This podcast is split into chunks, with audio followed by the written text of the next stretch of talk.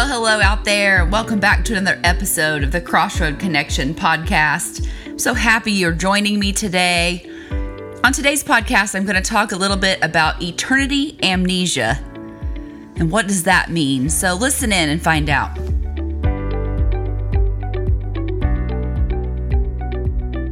Welcome back to another episode of the podcast. And I like to do these devotionals every now and then. And as I was reading this one today, I just thought I have to share this with you guys because I find myself for sure in this season of my life thinking this way. And I have a feeling I'm not the only one. So I'm back in Paul David Tripp's book, New Morning Mercies, a daily gospel devotional. And if you haven't checked out anything from Paul David Tripp, I encourage you to read some of his writings. He's he's a very great great author and so today I'm going to share this with you. The title of this message is Are you experiencing the schizophrenia of having eternity hardwired into your heart, but living as if this moment is all there is? It is sad how many people constantly live in the schizophrenic craziness of eternity amnesia. We were created to live in a forever relationship with a forever God forever.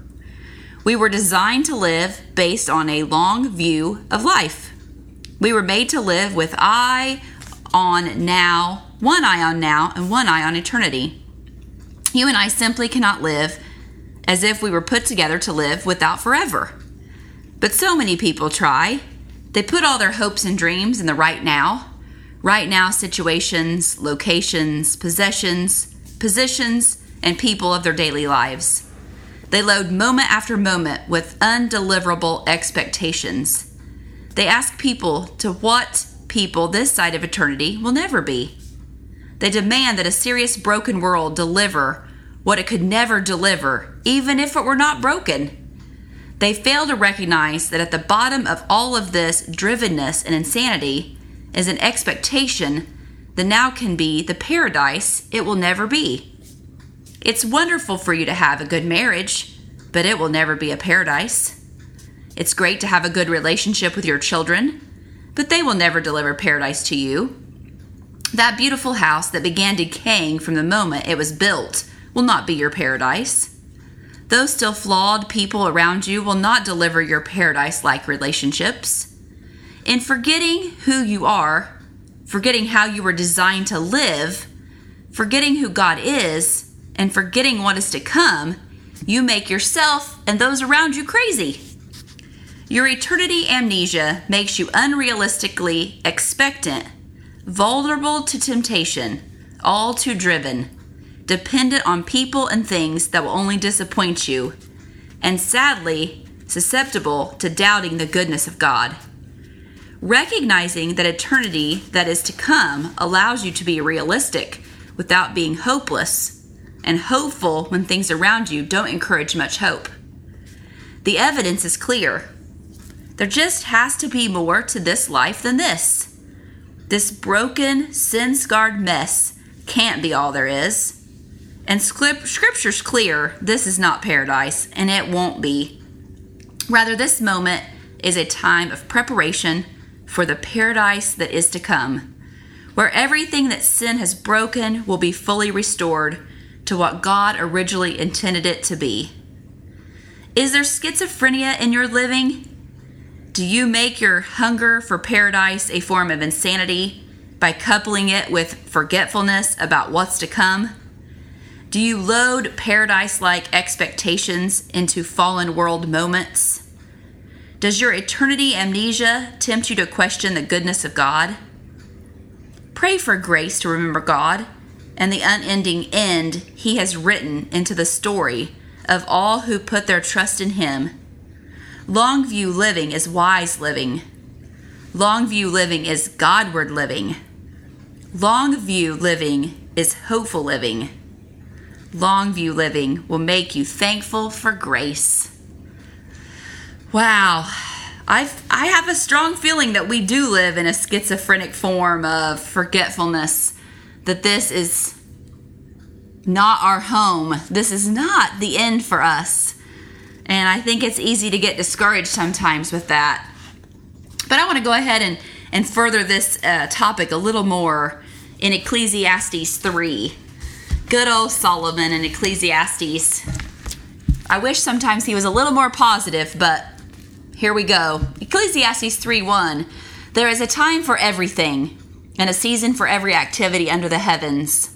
A time to be born and a time to die, a time to plant and a time to uproot, a time to kill and a time to heal, a time to tear down and a time to build, a time to weep and a time to laugh, a time to mourn and a time to dance, a time to scatter stones and a time to gather them, a time to embrace and a time to refrain from embracing, a time to search and a time to give up, a time to keep and a time to throw away, a time to tear, a time to mend, a time to be silent and a time to speak, a time to love and a time to hate, a time for war and a time for peace.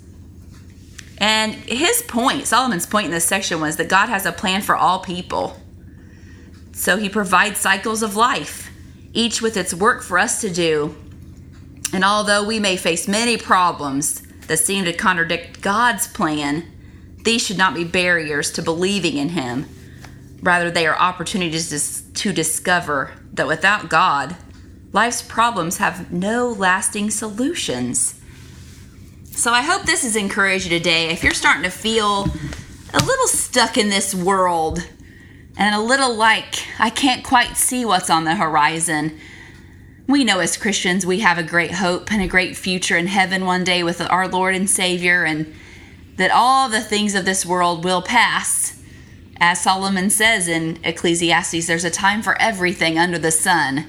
So I hope this encourages you today to keep looking that long view life of what's yet to come. Well, thank you so much for joining me on today's podcast. And I hope you got a lot from the devotion that I shared with you about having amnesia for eternity.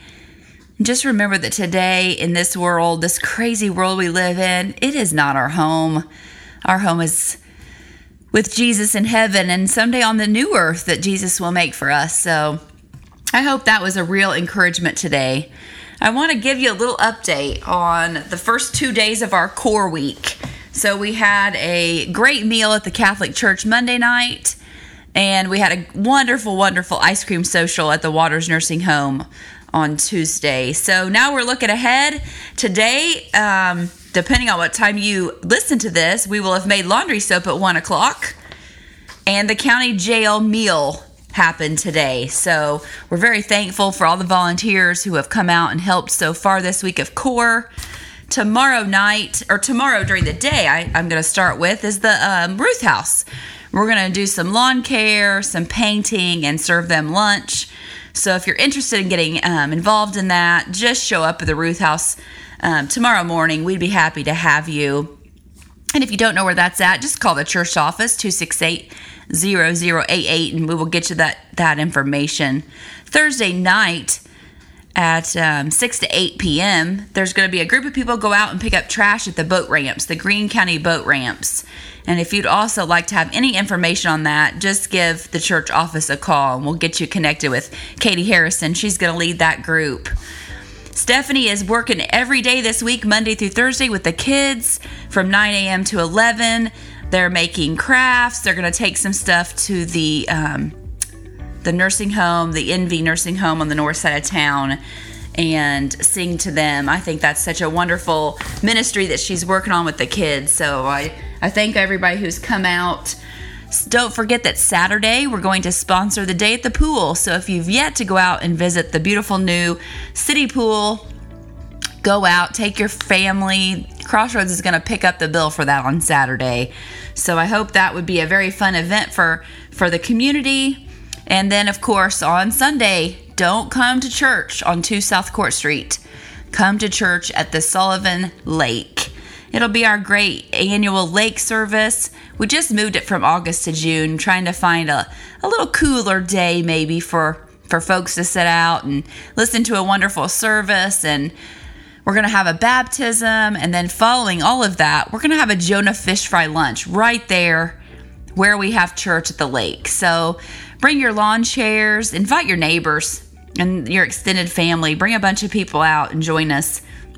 It's going to be a great, great time. We're going to have a snow cone bus for the kids and some games. So come out on Sunday, the 25th, and join us for church at the lake. If you have any questions about that, just give us a call here at the church. I want to share, it's a very short scripture, but it's Philippians 1 6. And this is as much for me, guys, as it is for you, but it says, Have patience. God isn't finished yet. And sometimes the weeks can get tough and life can get crazy, and you think, How could I possibly be any more patient? And I, I don't know about you guys, but as a kid, I always heard you shouldn't pray for patience because God would show you just how much patient, patience you have. But as I've gotten older, I don't know that that's so much true. But I just think that that's a wonderful scripture sometimes when we are going through life and think, man, oh man, patience is not my strong suit. So I hope that's an encouragement today. I want to pray for you. Father God, thank you for this day. Thank you so much for Core Week, for community outreach, that we can take the church out of the building because we are not, the church is not this building. It is who we are in you, Lord. And so I just thank you that we've been able to go out and just uh, reach some folks in the community. I thank you for the hands and feet who are making this week possible. So many wonderful folks have stepped up and are being your hands and feet, Lord. So I just pray you bless them. And I know there's some that we're not able to get out and help. So um, just find opportunities for us, Lord, as we leave this week behind us and we as we move into next week that there'll be opportunities for us to continue to serve you, Lord. I thank you so much for our Journey 101 class that's just finished up. I thank you so much for the folks it's touched and I thank you for Peter who's put the time in on that and and he he has a heart for you, Lord, and and I pray that we are able to connect people to the church and to you so that we can grow them that they may serve you, Lord. I thank you for all the ministries going on at Crossroads, but Lord, I just pray so much for our pastor search. I know it's it's hard being patient. And we're being patient, Lord, and you waiting for our next pastor. And I just pray that um, you send that person to us soon, that you have the perfect person picked for us. So, Lord, we're trusting in you that you have that person, and, and we're looking forward to that. I thank you so much, Lord, for the lake service that's coming up. I pray for great weather. I pray that we have a great turnout, that people can come out and just fellowship together, Lord. Thank you so much for all you're doing for us. I just pray you give everybody listening a great week. And I ask all this in your very, very precious name, Lord. Amen. Well, thanks, guys, for joining. I pray you have a great week. And I sure, sure hope to see you at the lake on Sunday.